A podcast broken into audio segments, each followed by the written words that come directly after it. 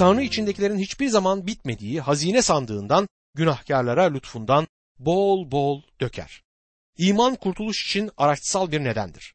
Günahlının büyük kurtuluş muamelesine getirdiği tek öğe budur. Buna karşın bu da Tanrı'nın bir armağanıdır. Birisinin çıkıp da iman Tanrı'nın bir armağanı olduğundan ve Tanrı da bana bu armağanı vermemiş olduğundan sanırım ben inanmıyorsam suçlu olmam dediğini duyabiliriz. Buna yanıt şudur. Tanrı imanın Tanrı sözünü işitmekle geldiğini çok açık bir şekilde bildirir. Mesih'e güvenmek istiyorsanız Tanrı sözünü dinlemelisiniz. Tanrı müjdenin mesajını önemseyip kulak veren herkese o imanı verecektir. Bu düşünceyi 2. Korintlerde görürüz. Musa'nın yüzünde bir peçe vardı. Bunun nedeni yüzünün bir projektör gibi parlaması değil, insanların Tanrı'nın yüceliğinin onun yüzünde solmakta olduğunu görmelerini engellemekti. Bu yücelik Musa'nın sistemine ve Yesa'ya ait olan bir yücelikti. 2. Korintiler 3. bölüm 14. ayette şöyle yazar. İsrailoğullarının zihinleri körelmişti. Bugün bile eski antlaşma okunurken zihinleri aynı peçeyle örtülü kalıyor. Çünkü bu peçe ancak Mesih aracılığıyla kalkar. Günümüzde bu peçeye ihtiyaç yok. Çünkü o peçesiz Mesih'tir. Müjde açıkça bildirilmektedir. Ama bizlere 2. Korintliler 3. bölüm 15 ve 16. ayetlerde ne var ki bugün bile Musa'nın yazıları okunduğunda yüreklerini bir peçe örtüyor. Oysa ne zaman biri Rabbe dönerse o peçe kaldırılır der. Yürek Rabbe döndüğünde peçe kaldırılacaktır. Mesih'e dönmeye hazır olduğunuz her zaman Mesih'e dönebilirsiniz. Birisi belki de bende iman armağanı yok diye itiraz edecek. Bu sizin sorununuz değildir.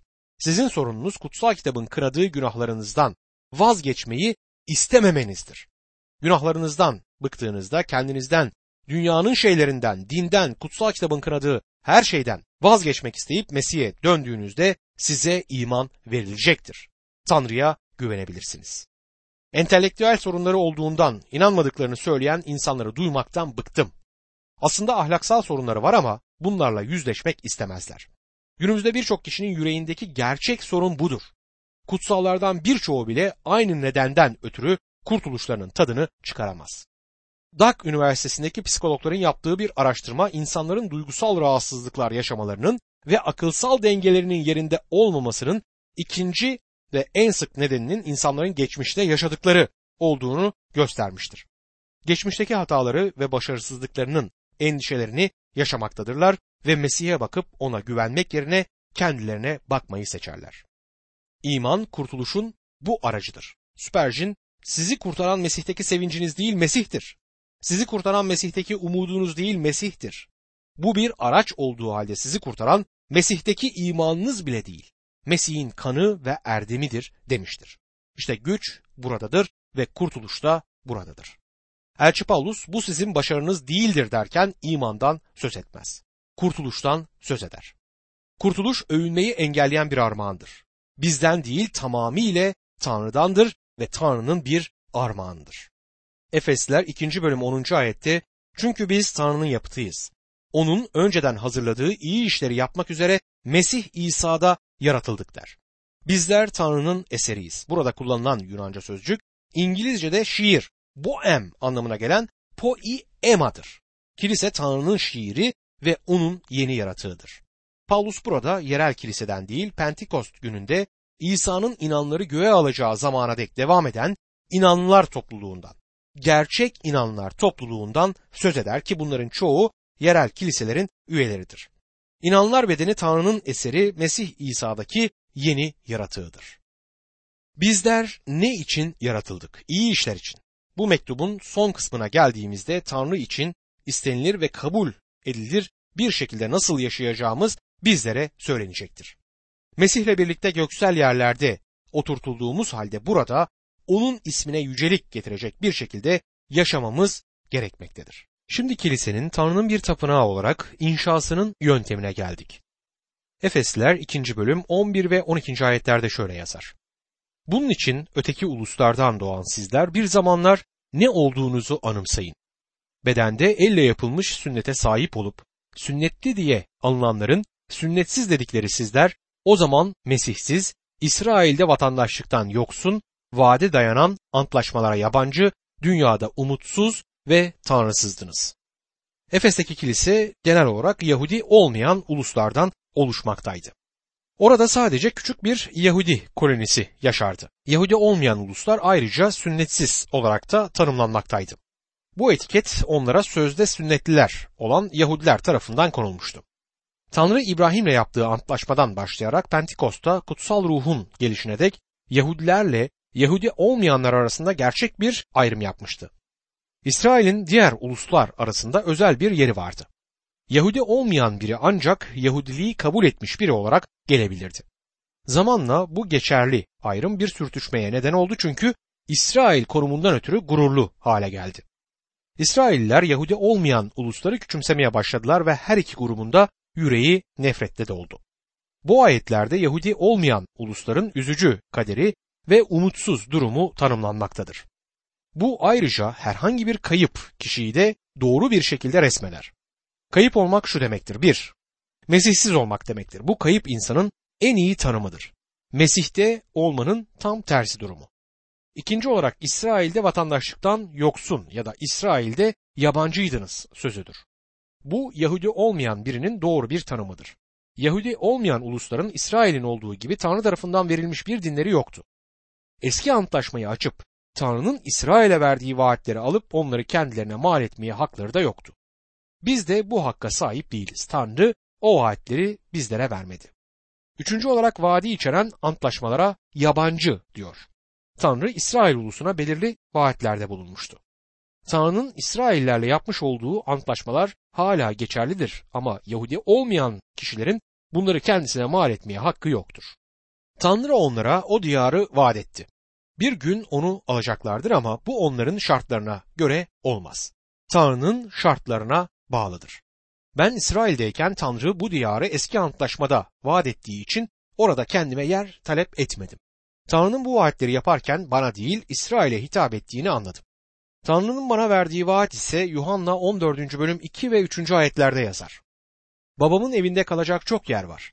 Öyle olmasa size söylerdim. Çünkü size yer hazırlamaya gidiyorum. Gider ve size yer hazırlarsam siz de benim bulunduğum yerde olasınız diye yine gelip sizi yanıma alacağım. Dördüncü nokta ise ümitsizdiniz diyor. Dünyanın dinlerine bir bakın. Hiçbirinde ümit yoktur. Diriliş vaat etmezler ve ölümden sonra ne olacağı konusunda pek belirgin değillerdir. Tarikatlar hiçbir umut sunmaz. Hiçbir dürüst insanın aşamayacağı engeli koyarlar. Hiçbir ümitleri olmaması Yahudi olmayan ulusların trajik durumuydu. Kayıp insan için bu hayat çok önemlidir ve buradaki eğlenceyi kaçırırsa iki kat daha ümitsizliğe düşer. Elçi Paulus bunları yazdığında kayıp insanın durumu buydu, ümitsizdi. Ve öyle görüyorum ki bugünkü kayıp insanın durumu da ümitsizliktir. Beşinci olarak ve dünyada tanrısızdınız diyor. Bu tanrının kendisini insandan uzaklaştırdığı anlamına gelmez.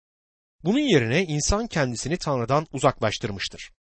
İnsan kendi seçiminden ötürü tanrısızdır. Karanlıktadır. Kayıp insanlığın geri kalanlarıyla beraber başıboş bir şekilde gezinmektedir. Doğrusunu isterseniz ben günümüzde kayıp insanların olduğu konumda olsaydım kendimi pek çok kötü alışkanlığa vurarak her şeyi unutmaya çalışırdım. İnsan başka ne yapabilir? Hiçbir ümidim olmazdı. Bu dünyada sahip olabileceğim tek ümit bu hayatı bir portakal gibi sıkıp içinden çıkabileceğim bütün suyu çıkartmak olurdu. Öbür dünyayı bekleyecek bir durum yoktur. Ümitsiz ve tanrısız olmak işte böyledir. Elçi Paulus'un tanımladığı bu konum korkunç ve berbat bir durumdur. Ama bir şeylerin olduğuna dikkat edelim. Efesler 2. bölüm 13. ayet. Ama bir zamanlar uzak olan sizler şimdi Mesih İsa'da Mesih'in kanı sayesinde yakın kılındınız diyor. Tapınakta Yahudi olmayanların avlusu uzak bir köşedeydi. Yahudi olmayanların gelmelerine izin verilirdi ama uzak bir yerde dururlardı. Ama şimdi Mesih'teki Yahudi olmayan uluslar için her şey değişmiştir. Bu kişiler Mesihsizdi. Şimdi Mesih'teler. Onları Tanrı'dan ayıran mesafe ve engeller kaldırılmıştır. Kendi çabaları ya da erdemleriyle değil, Mesih'in kanı sayesinde yaklaştırıldılar.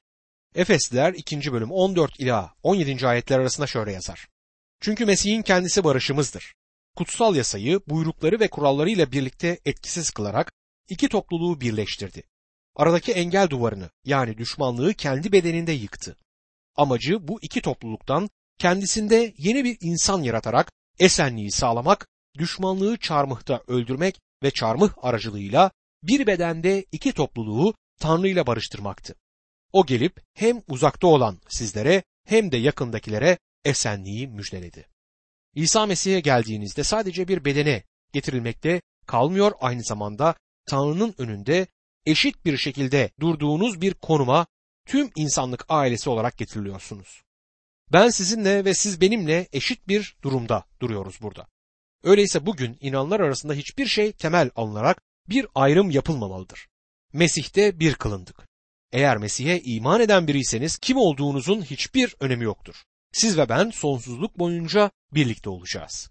Bu dünyadayken birbirimizle ara sıra konuşmamız fena bir fikir olmaz. Ne dersiniz bilmiyorum. Tanrı'nın gerçekleştirdiği barışma şimdiden bütündür. Eğer siz gelmeye hazırsanız o sizi kabul etmeye hazırdır. Bu yüzden verilen mesaj 2. Korintiler 5. bölüm 20. ayetin sonunda Tanrı ile barışın mesajıdır.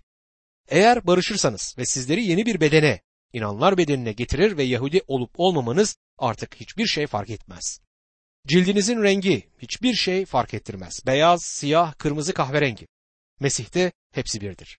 Yeni bir adam yapıldık ve barış içinde yaşamalıyız. Bu parçadaki vurgu Mesih'in yüce kişiliğidir. Sadece çarmıh aracılığıyla barış sağlanmakla kalmadı.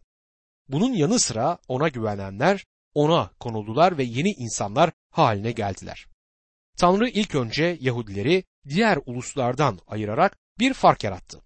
Yahudilerde zamanla ruhsal bir gurur oluştu ve bu da Yahudilerle Yahudi olmayanlar arasında sonsuz bir nefrete yol açtı. Yahudi ve Yahudi olmayan Mesih'te olduklarında arada barış vardır. Barış sadece yeni konumlarından ötürü değil aynı zamanda yeni bir şeyin var olmasından da ötürüdür. Elçi Paulus bunu yeni bir adam olmak olarak tanımlar. Paulus'un Korintlilere Yahudilerin, Greklerin ya da Tanrı topluluğunun tökezleyip düşmesine neden olmayın diye yazmasının nedeni budur. Çünkü kilise yeni bir adamdır. Yahudi olmayanlar Yahudilerin konumuna getirilmişlerdir. Tanrı her ikisini de daha yüksek bir konuma getirmiştir. Krizostom bunu şu şekilde dile getirir. Onun bizleri onların yüksek onurlu konumuna getirdiği anlamına gelmez ama hem bizleri ve hem de onları daha da yüksek bir konuma yükselttiği anlamına gelir. Size bir örnek vereceğim. İki tane heykel olduğunu düşünelim. Biri gümüşten, diğeri kurşundan yapılmış olsun. Sonra her ikisi de eritilsin ve her ikisi de altın olmuş olsun. Tanrı da her iki grubu bu şekilde bir kılmıştır.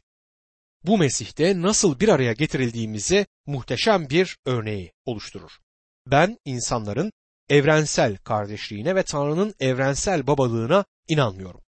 Benim için bu büyük bir küfür. Ben gerçek kardeşliğin Mesih'te olanlar arasında olduğuna inanıyorum. Birisinin kar gibi beyaz bir teni olabilir ama eğer Tanrı'nın çocuklarından biri değilse benim kardeşim değildir. Başka birisinin cildi gece gibi kara olabilir ama Tanrı'nın çocuklarından biri ise kardeşimdir. Bizler yeni bir oluşumuz. Bizler Mesih'teyiz, yeni adamız. Tanrı'nın bugün inşa etmekte olduğu bina yani tapınak budur. Yahudi olmayanların, Yahudi olanların konumuna yükseltildiklerini söylemek yerine Yahudilerin Yahudi olmayanların konumuna indirildiklerini söyleyebiliriz. Çünkü hem Yahudiler ve hem de Yahudi olmayanlar aynı günahlı konumdadırlar. Aslında bizler günahkarlar Adem'in oğulları olarak hepimiz kardeşiz. Romalılar 3. bölüm 9. ayette şimdi ne diyelim? Biz Yahudiler öteki uluslardan üstün müyüz? Elbette değiliz. İster Yahudi ister Grek olsun daha önce herkesi günahın denetiminde olmakla suçladık diyor. Hepimizin içinde bulunduğu durum budur. Sözü edilen barış Yahudi olanla olmayan arasındadır. Yahudi olanla olmayan günahkarlar olarak çarmıha geldiklerinde yeni bir yaratık olurlar. Yeni bir adam, Mesih'in bedeni, kutsal ruhun tapınağı yapılırlar. Musa'nın buluşma çadırından sonra yapılan eski antlaşma tapınağı bazı bölümlere ayrılmıştır. Üç bölümün üç tane girişi vardır. Dış avlu, kutsal yer ve en kutsal yer. Ayrıca kahinler, İsrailli, kadınlar ve Yahudi olmayanlar için ayrılan yerlerde vardı. Mesih ölümü aracılığıyla peçeyi kaldırdı ve yol yani dış avlu ve gerçek yani kutsal yer ve yaşam en kutsal yer oldu. Şimdi bizler Mesih'in aracılığıyla gelir ve direkt olarak Baba Tanrı'nın huzuruna çıkarız. Ona gelenler küçük bölümlerden çıkarılıp Mesih'in içinde bölümlerin olmadığı tapınağa yerleştirilmişlerdir.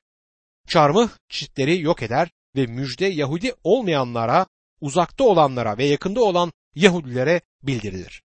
Burada harika bir resmi görüyoruz. Efesliler 2. bölüm 18. ayette onun aracılığıyla hepimiz tek ruhda babanın huzuruna çıkabiliriz der. Daha önce bu kısa ayetin büyük bir ayet olduğuna dikkat ettiniz mi bilmiyorum.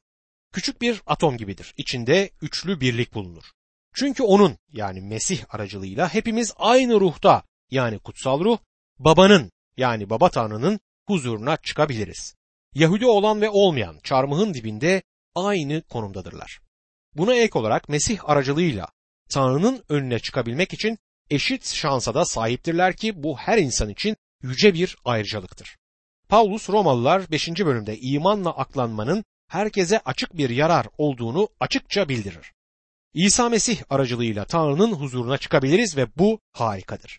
Bunun Tanrı'nın huzuruna arsızca atılabileceğimizi söylediğini sanmıyorum. Ama Rab İsa Mesih aracılığıyla bizlere Tanrı'nın önüne çıkmak için gerçek bir ayrıcalık sağlar. Her inanlı Tanrı'nın huzuruna çıkış konusunda başka bütün inanlılar kadar aynı imkana sahiptir.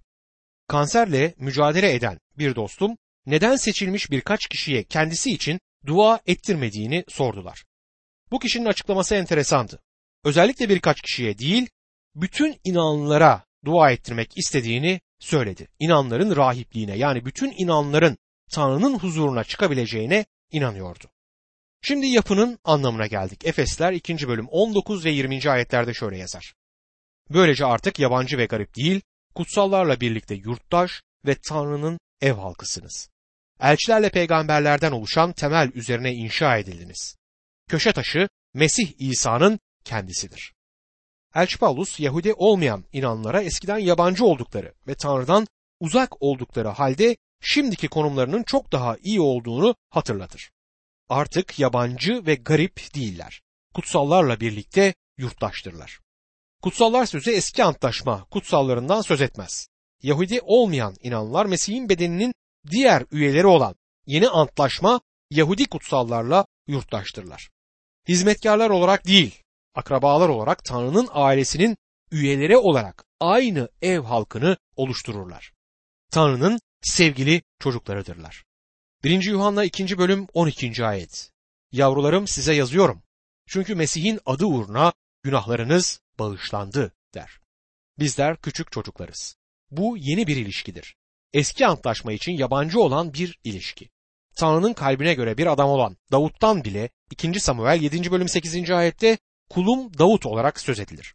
Ve Tanrı'nın Musa için kullandığı sözde sayılar 12. bölüm 7. ayette kulumdur. Bu yurttaşlık İsraillerin ve dünyasal Yaruşilim'in yurttaşlığı değildir. Bu yurttaşlık cennet yurttaşlığıdır. Filipeliler 3. bölüm 20. ayette oysa bizim vatanımız göklerdedir. Oradan kurtarıcıyı Rab İsa Mesih'i bekliyoruz der. Bizler şimdi birlikte yurttaşlarız. Şimdiden cennete aitiz.